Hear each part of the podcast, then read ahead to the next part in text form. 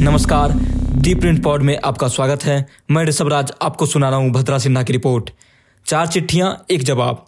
जजों की नियुक्ति पर मोदी सरकार का एससी से टकराव सात साल तक कैसे चला?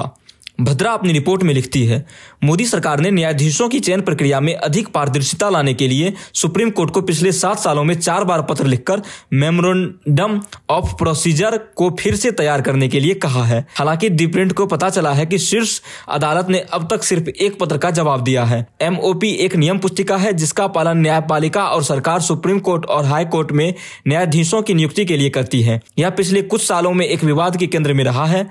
केंद्र सरकार का दावा है कि इसमें में निर्धारित नियुक्ति प्रक्रिया अपारदर्शी कॉलेजियम प्रणाली को प्रधानता देती है। इन सभी पत्रों में, जिसमें हाल में ही केंद्रीय कानून मंत्री किरेन रिजिजू द्वारा इस साल जनवरी में भेजा गया पत्र भी शामिल है। विवादास्पद बिंदु शीर्ष अदालत का दिसंबर 2000 पंद्रह का वह आदेश है, जिसमें पाँच न्यायाधीशों की पीठ में केंद्र सरकार से नियुक्तियों में अधिक पारदर्शिता लाने के लिए भारत के मुख्य न्यायाधीश के साथ सलाह मशवरा करके अतिरिक्त दिशा निर्देशों के साथ एमओपी को अंतिम रूप देने के लिए कहा गया था। रिजिजू के पत्र ने उस तरीके पर चिंता व्यक्त की, जिसमें शीर्ष अदालत ने प्रशासनिक पक्ष में लंबित पड़े नियुक्तियों के मुद्दे से निपटने की बजाय न्यायिक हस्तक्षेप के माध्यम से इसे आगे बढ़ाया है। पत्र में कहा गया है, हालाँकि मामला प्रशासनिक पक्ष में लंबित है, ऐसे में न्याय न्यायिक हस्तक्षेप के ज़रिए इस तरह के अनिर्णित मामलों को आगे बढ़ाने से मसले पैदा हो सकते हैं। यह उचित और न्याय संगत प्रतीत नहीं होता है। दीप्रिंट ने 2016 और 2030 के बीच सरकार द्वारा लिखे गए सभी पत्रों को देखा है। सुप्रीम कोर्ट का दिसंबर 2015 का आदेश अक्टूबर 2015 की फैसले की अगली कड़ी थी,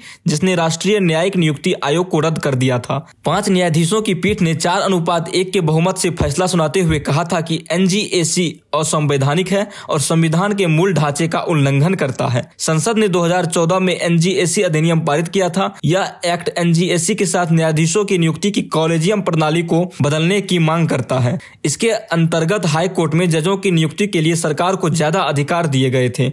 एक हज़ार पन्ने में दिए गए दो हज़ार पंद्रह के फैसले की बहुमत राय में भारत के पूर्व मुख्य न्यायाधीश न्यायमूर्ति जे एस खेहर, जो खंडपीठ की अध्यक्षता कर रहे थे, न्यायमूर्ति मदन बी लोकुर, कुरियन जोसेफ और ए के गोयल शामिल थे। न्यायमूर्ति जे चलमेश्वर खंडपीठ के एकमात्र विरोधी थे। इस फैसले के बाद पीठ ने खुली अदालत में विचार विमर्श किया और अंतः एमओपी में संशोधन के का काम केंद्र सरकार पर छोड़ दिया। दिसंबर 2015 के आदेश में यह भी कहा गया था कि एमओपी को संशोधित करने पर सीजेआई का फैसला उनके बाद के चार वरिष्ठम न्यायाधीशों वाले कॉलेजियम के सर्वसम्मत विचार पर आधारित होगा। इसके बाद काफ़ी मशक्कत के बाद सरकार ने अगस्त 2016 में तत्कालीन सीजीआई को एमओपी का मसौदा भेजा था। तत्कालीन सीजीआई जस्टिस खेहर ने मार्च 2017 में इसका जवाब भेजा था। न्यायमूर्ति खेहर ने जवाब में सरकार की ओर से दिए गए सुझावों पर अपने कॉलेजियम सदस्यों को के साथ की गई व्यापक चर्चा का उल्लेख किया था। काफ़ी विचार करने के बाद कॉलेजियम ने एमओपी में मामूली संशोधनों को स्वीकार कर लिया। हालाँकि पत्र में खास तौर पर उल्लेख किया गया था की जो एमओपी में शामिल नहीं है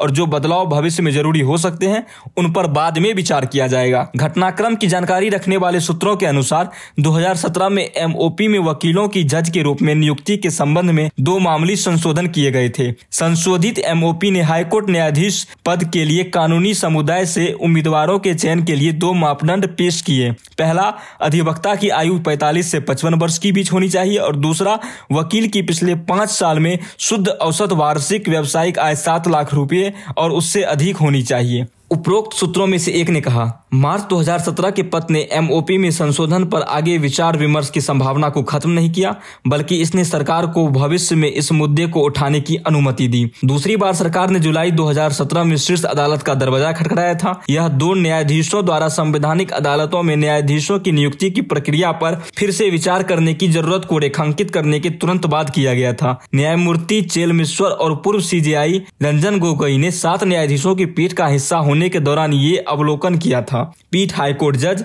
जस्टिस सी एस कर्नन के खिलाफ अवमानना कार्रवाई की सुनवाई कर रहा था। जुलाई 2017 में शीर्ष अदालत के रजिस्ट्रार जनरल को लिखे गए पत्र में तत्कालीन केंद्रीय कानून मंत्री रविशंकर प्रसाद ने एक संस्थागत तंत्र के निर्माण की बात कही थी। उन्होंने कहा था, यह सुप्रीम कोर्ट के फैसले में अनिवार्य रूप से मूल्यांकन और पारदर्शिता के लिए उपयुक्त प्रतिक्रिया के मापदंडों को पूरा करने के लिए ज़रूरी है। शंकर ने कहा था कि एक मूल्यांकन समिति का गठन करके शीर्ष अदालत में एक मजबूर मूल्यांकन प्रक्रिया की आवश्यकता को कर्नन मामले में अपने फैसले में और मज़बूत किया है। उन्होंने यह भी कहा, हालाँकि शीर्ष अदालत ने एक सचिवालय की स्थापना की थी, लेकिन यह केवल जिला न्यायपालिका के रिकॉर्ड से संबंधित एक डेटाबेस को बनाए रखने तक सीमित था। पत्र में आगे लिखा गया था, इस तरह की व्यवस्था किसी भी तरह से सभी पात्र उम्मीदवारों की पहचान करने में, कॉलेजियम की सहायता करने में सार्थक योगदान नहीं देगी।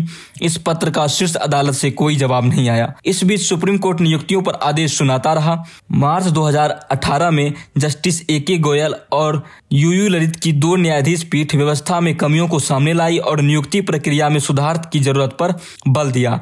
बाद में अप्रैल 2021 में तीन न्यायाधीशों की पीठ ने सरकार द्वारा कॉलेजियम प्रस्ताव को प्रोसेसिंग में लगने वाले समय के संबंध में अतिरिक्त समय सीमा निर्धारित की और सेवानिवृत्त न्यायाधीशों की नियुक्ति के मामले में भी निर्णय लिया। इसने सरकार को एक बार फिर दिसंबर 2015 के फैसले के अनुरूप मौजूदा एमओपी के पूरक के लिए मसौदा दिशा निर्देश तैयार करने के लिए प्रेरित किया। सूत्रों ने दी प्रिंट को बताया कि इस पर भी सुप्रीम कोर्ट से कोई प्रतिक्रिया नहीं मिली है।